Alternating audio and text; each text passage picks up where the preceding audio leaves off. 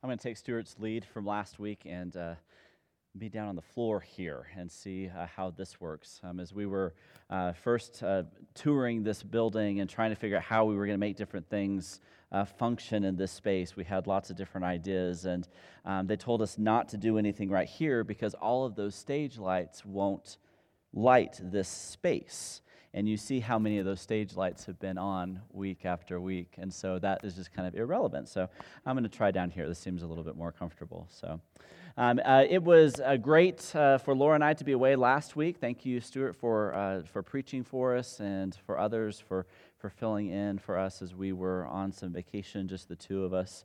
Uh, great week away and uh, time together going to Seattle and enjoyed that. So thank you for for just the opportunity to do that and to be able to, to get away.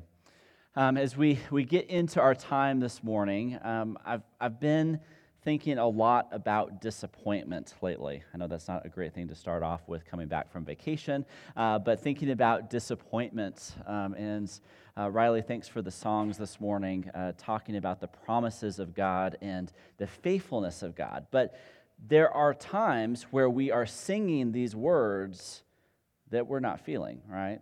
We talk about the faithfulness of God, we talk about the promises of God, and, and we know that those are true, but there are things going on in our lives that are inconsistent with those promises and inconsistent with the truths that we know about who God is. And so we sing, Great is thy faithfulness, and sometimes it's everything we can just to force ourselves to believe that as we sing it.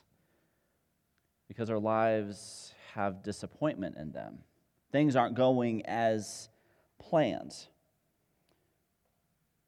We can be disappointed with a variety of things. Just like the word love, disappointment has, has all these different levels of meaning, right? So you can love pizza or you can love your spouse. Uh, you can be disappointed losing a, a board game, or you could be disappointed in losing a job. There's all these varying degrees of what disappointments can be. But life can be full of disappointments, from, from the small things to the big things. When things don't go as planned, they don't go as expected, not the way that you wanted them to be. I was going through my, my old sermon notes, uh, looking for something completely irrelevant to this, and stumbled upon uh, this sermon from 2011. Eight years ago, uh, there was this sermon that I preached um, at the branch as I was filling in for one of the, the series. So I had a, a one Sunday to preach. And the topic that was assigned to me, unfortunately, was God being greater than our disappointment. Uh, that's a great Sunday to step up and fill in for preaching, right? Talking about the theology of disappointment and pain and discouragement. That was great. Thank you for that. Uh, but I was going back through my introduction, reading through that, and, and this is what caught my, my attention. I, I, I said in my introduction I struggle with sharing about disappointment because I've never really gone through any of the extreme cases of disappointment. I don't want to seem flippant or trite in what I say about disappointment. I immediately took a picture of that and texted it to Laura and said, See, I jinxed us. that in my youth of eight years ago, I, I said, Ah, oh, I've, I've really not gone through anything that disappointing, but I'll try to talk about it anyway with very little credibility, very little experience. And boy, have those eight years added a lot of life and gray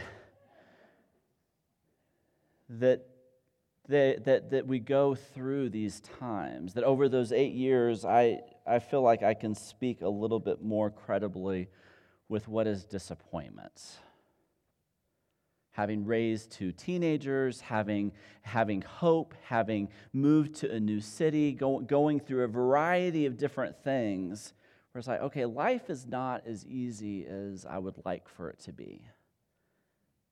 That I have these desires, I have these expectations, and they're not always fulfilled in the way that I would want them to be fulfilled. And so, disappointment is, is any time that a person or, or a situation fails to satisfy our hope and our desire and our expectation. Hopes, desires, expectations. How many of us have had hopes and desires and expectations in our life, right? We've all had those. And when they don't go as planned, we find ourselves in this place of disappointments. I expect people in my life to behave a certain way, right? I have these expectations placed on others in my life. And when that person is a grocery clerk and those expectations aren't met, that's kind of annoying. But when that person is a spouse or a close friend, and I have expectations that I've placed on them, and those expectations are not met, now my world is crumbling around me. And so we're in these close relationships. We're in certain situations and we expect them to work out a certain way. We, we go to a job expecting it to work out a certain way. We go to a school expecting it to go a certain way. We get into a relationship expecting it to go a certain way. We move into a house expecting it to function in a correct way. and those expectations aren't met. We find ourselves in places of disappointment those hopes, those desires, those expectations fall. And of course, depending on how significant the relationship is, is how hurtful and deep that disappointment becomes. None of us are immune from disappointments. They're all over the place sometimes small and trivial, sometimes significant and life shattering. Disappointments are this all too present reality in our lives. And what happens when the relationship that's causing the disappointments is our relationship with God? That God is the one who is not meeting our hopes and our desires and expectations that we are, are praying for that thing to come. We're praying for that new job and it never comes, or, or we're praying for that healing and it never happens. We pray with everything that we have, but we're disappointed because God is not meeting our expectations. God is not fulfilling our desires. And can we relate to a situation like that? Where God is not doing what we think God should be doing.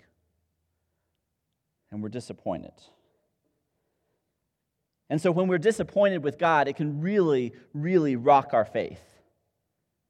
It can really impact how we view God and how we view others. And it leaves us asking questions. We ask questions of God God, why? We're disappointed in his responses. In the book Disappointment with God, Philip Yancey uh, talks about dealing with the disappointment with God. And he says, when we're dealing with disappointment with God, we're really asking one of three questions, or maybe all three questions simultaneously. But the first question is Is God unfair?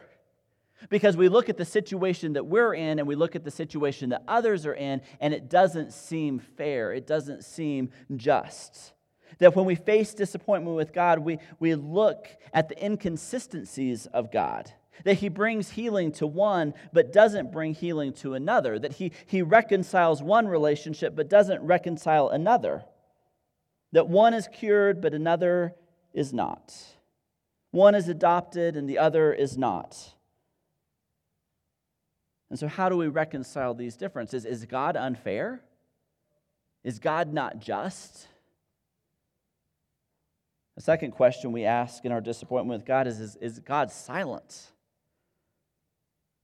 We pray and we cry out to God. We're, we're on our knees in prayer and we, we ask until we can't ask anymore and nothing is coming. We're not hearing an answer. And we long to hear from God, and in our disappointment, we think, is God just silence? Does God not speak? We want Him to give us a definitive sign, a definitive answer, but we, we're not getting that. And so we're disappointed. And then the third question is, is Is God hidden? Where is God? He just seems like he's, he's left on vacation and is not present at all. We talk about having a relationship with God, but, but how do we do that when we can't see Him? And so we're disappointed with God because we wonder where He is that in my pain, in my situation, in my, in my discouragement, in, in the place that I'm in, the, the, the, the desires and the hopes and the expectations that are not being met, where is God? I don't see him. And so we have these questions Is God unfair? Is, is he silent? is God hidden? And, and these are not easy questions to answer, especially when we find ourselves in the pit of discouragement, in the pit of disappointment. And so, if our expectations of God, our desires of God, our hopes of God, if those are not met, then who is at fault? Is it us? Or is it Him? There's a lot of dis- disappointment through Scripture. People who don't get what they expected. You have Abraham who never saw the promise fulfilled. You have Moses who never made it into the promised land. You have generations of people who awaited a Messiah that came long after their death. You have the disciples who still don't see the full arrival of the kingdom of God. And, and we still await the, the new heavens and the new earth. Is there disappointment in that?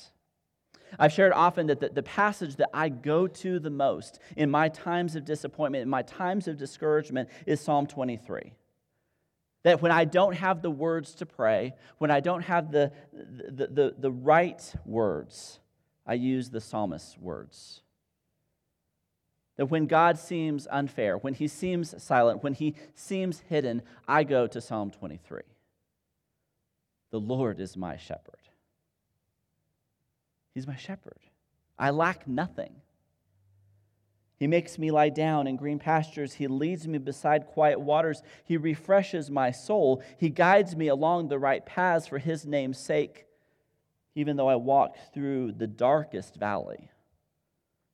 Is disappointment a dark valley? I will fear no evil, for you are with me.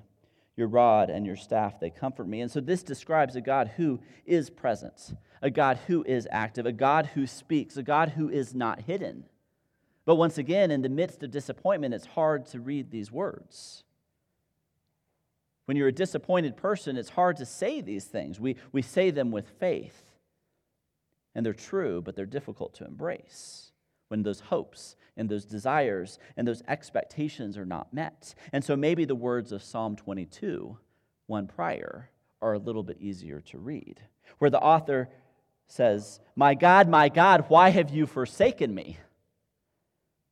Why are you so far from saving me, so far from my cries of anguish? My God, I cry out by day, but you do not answer.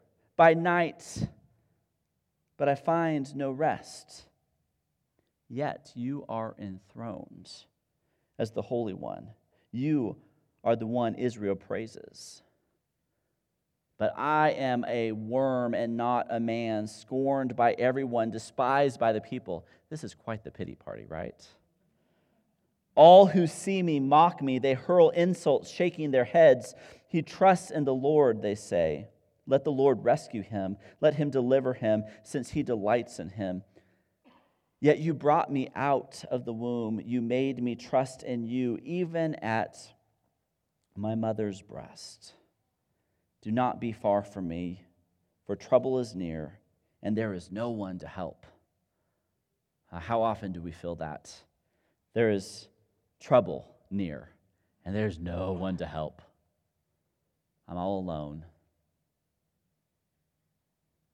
So the psalmist isn't as comforting God seems to be unfair. He seems to be silent. He seems to be hidden. And David is, David is crying out to God day and night and doesn't get an answer from God.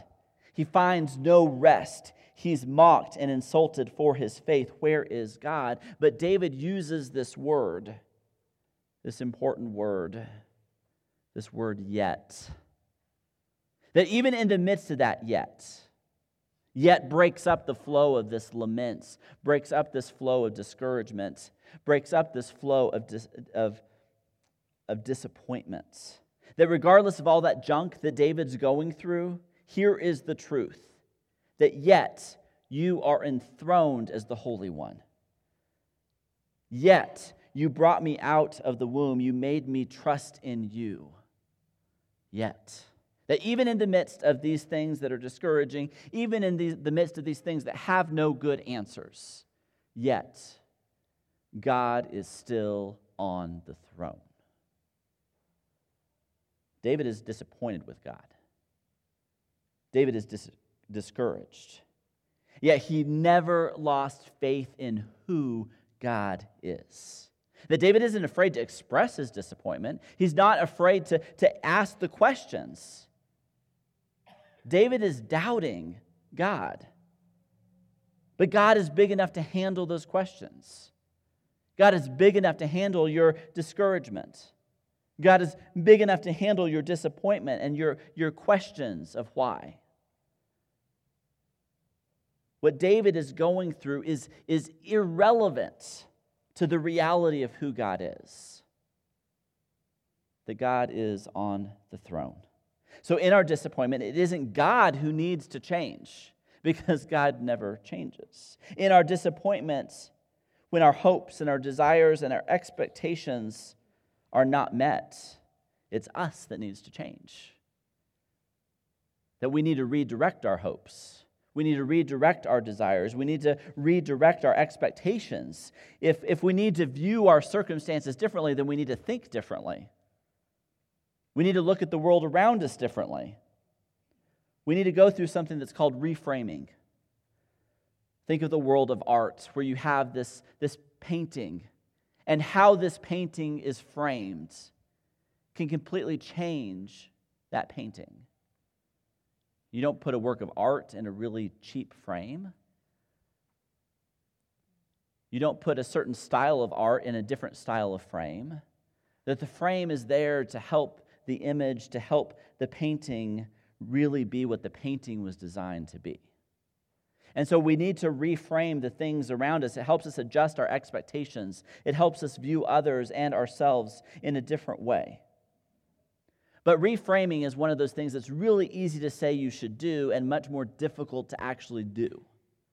To actually change our way of thinking, I really like the way I think. I really hold on to that.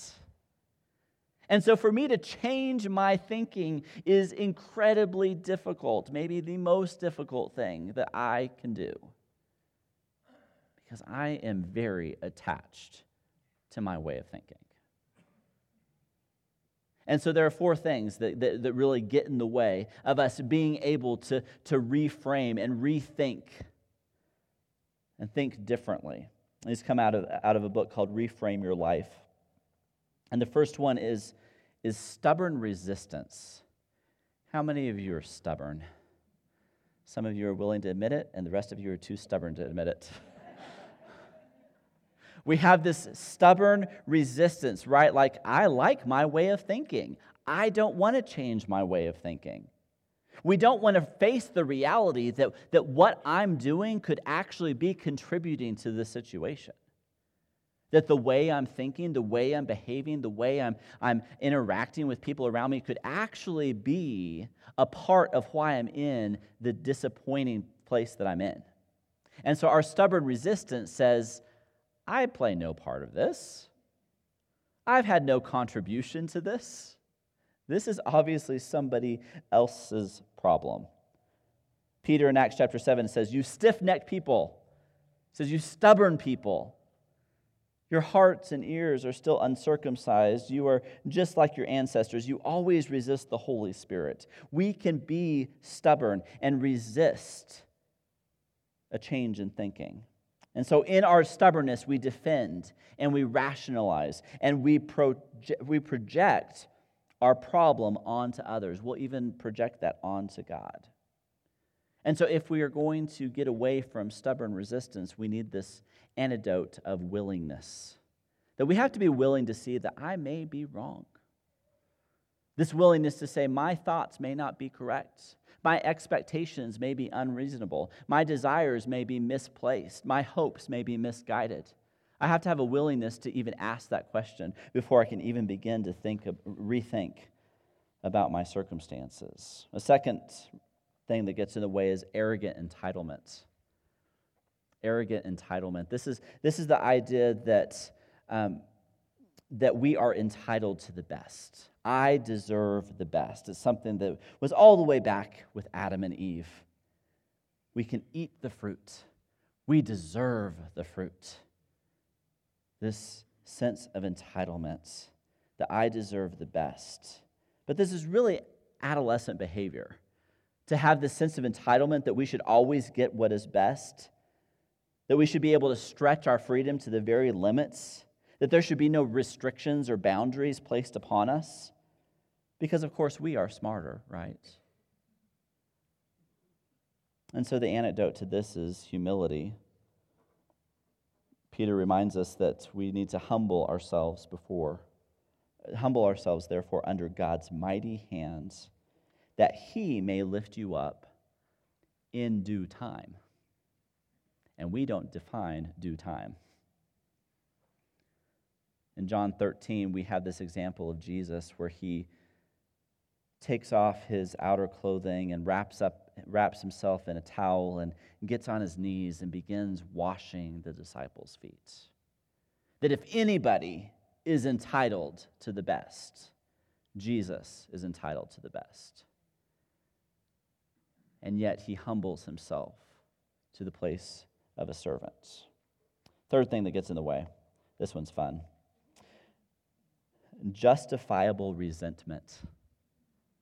Where something legitimately bad has happened to you, you have been the victim of something, something bad has happened, and that, that is justifiable. But we hold on to that and hold on to that resentment and that bitterness that, ah, things have not gone the way I wanted because of such and such.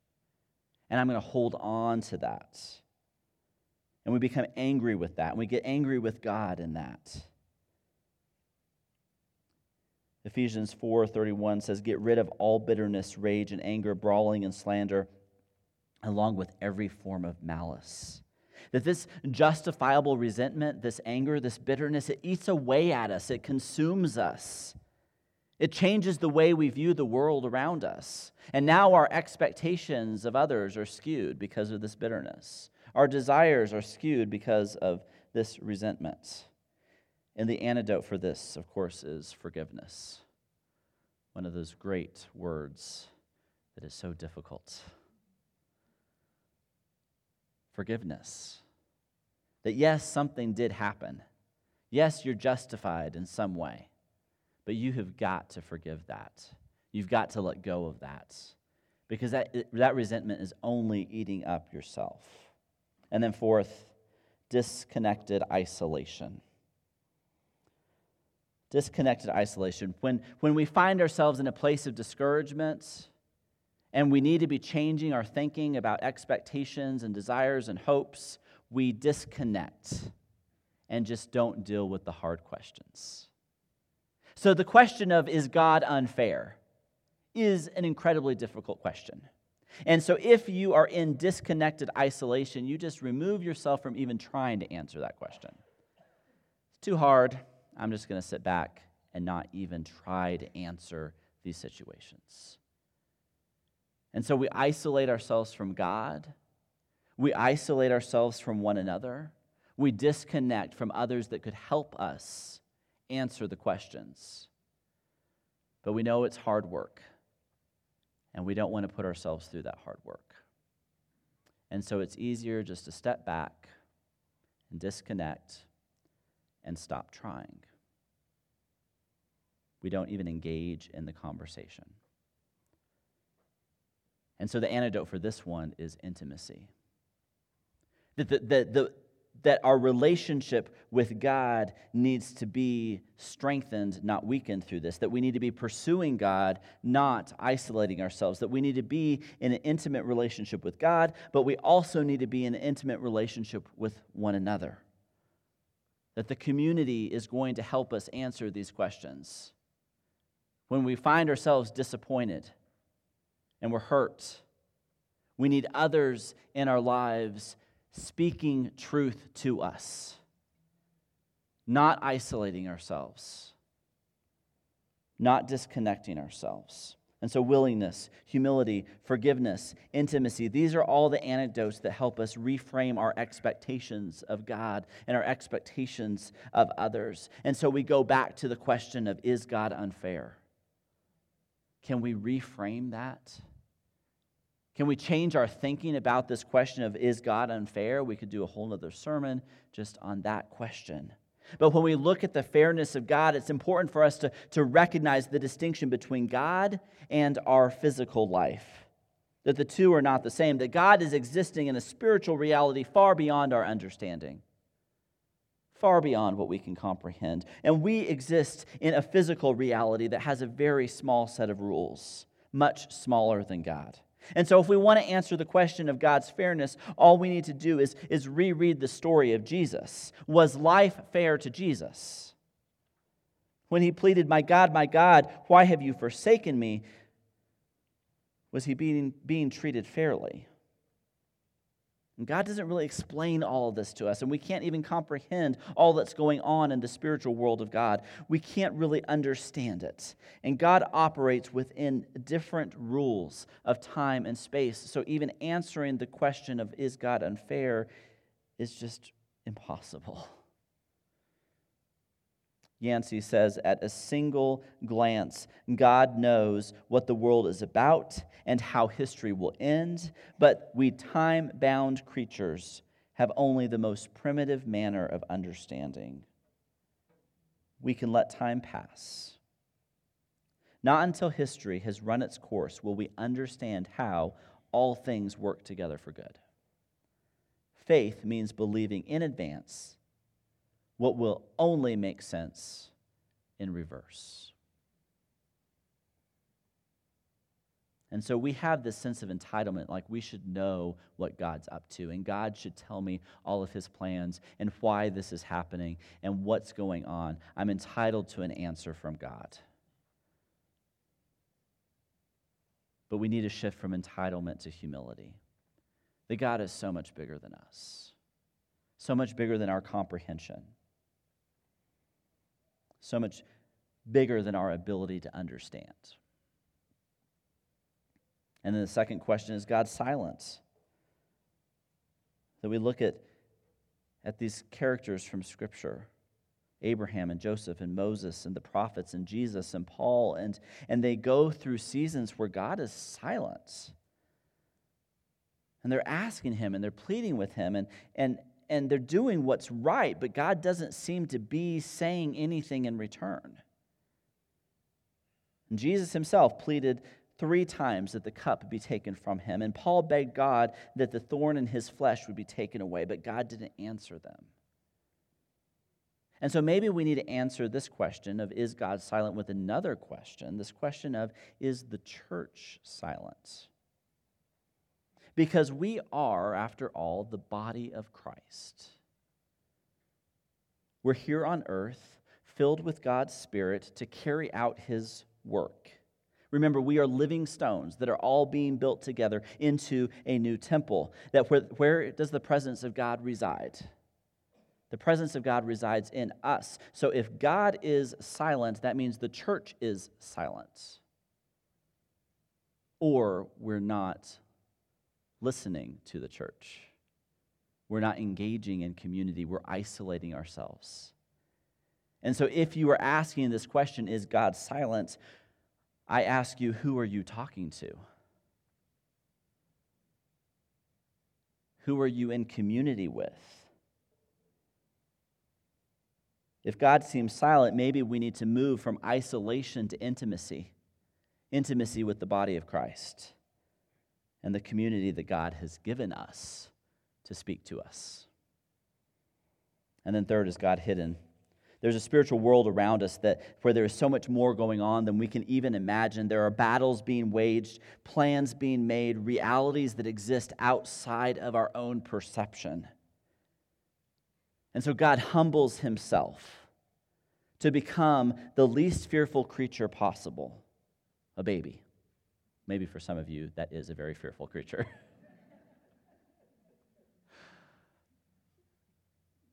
he humbles himself to become a baby, and Jesus came to make a fearful God accessible, to make a mysterious God known, to, to put flesh on who God is. The presence of God went from, from being this, this scary thing of the Old Testament to something that can exist among us and exist in us through the Spirit. And so God reveals himself through Jesus. That we ask, is God hidden? We see God in Jesus. And Jesus points to what God is like. He points to what God promises. He points to what it means to be members of God's family. Jesus shows us the world that God wants. He defines and paints a picture for us to, of what it looks like to restore heaven and earth to their original perfection. So, if we want to see God, we look to Jesus. Now, each of those questions deserve chapters and chapters and sermons and sermons to fully explore is God unfair? Is God silent? Is God hidden? It's only scratching the surface. But when I think about these questions of God, I'm reminded of Isaiah 55. It says, For my thoughts are not your thoughts, neither are your ways my ways. We do not have God's thoughts, we do not have God's ways. And for many of us, this opens up more questions than answers. But if we will approach it with willingness, approach it with humility, approach it with forgiveness, approach it with, with intimacy with God and others, then we can continue to seek the answer to these questions. When we find ourselves disappointed with God, finding, finding ourselves in places where our hopes and our desires and our expectations are not being met God can handle those questions. And as a community, we can wrestle with those questions together. Will we trust in God who can do all things? A God whose purpose can not be opposed, a God whose plans we cannot completely understand.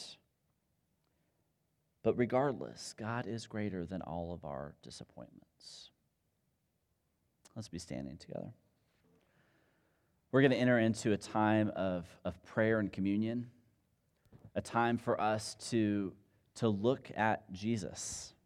That, it, that if Jesus is the rev, revelation of God to us, then we spend time at the table every Sunday remembering who Jesus is, showing us who God is. And so we take this bread and we take this cup and we're reminded that there is something bigger going on than we can even comprehend. That the gift of Jesus to us is a mystery that we cannot even fully grasp. And our time at the table is just a small little attempt to grasp the love of God for us in taking the bread and taking the cup. Just a little taste of the goodness of God. And when we find ourselves in places of disappointment, places where, where the situations, the people, where God around us are not meeting our hopes and our desires and our expectations, we need to be the family to carry that with one another. So don't isolate yourself. Seek somebody out for prayer this morning. Uh, we'll have shepherds down front. Actually, we'll have a shepherd down front and another shepherd singing, and everybody else is on vacation. Um, and I'll be down front for a time of prayer. But, but find, find a life group leader, find somebody in our prayer ministry, find a friend, find somebody who doesn't look scary, and just, just say, Can you pray with me? I need to be reminded of the truth. I need to be reminded of the truth. Let's pray together. God, we thank you for the blessings that you give us. God, even when we can't answer the questions that we have, would you just give us a sense of your peace? Give us peace in unanswered questions. God, help us to change our thinking and not hold on so stubbornly to our ways of thinking. God, we thank you for Jesus. We celebrate him this morning in the taking of this bread and the drinking of this cup. It's in Jesus' name we pray. Amen.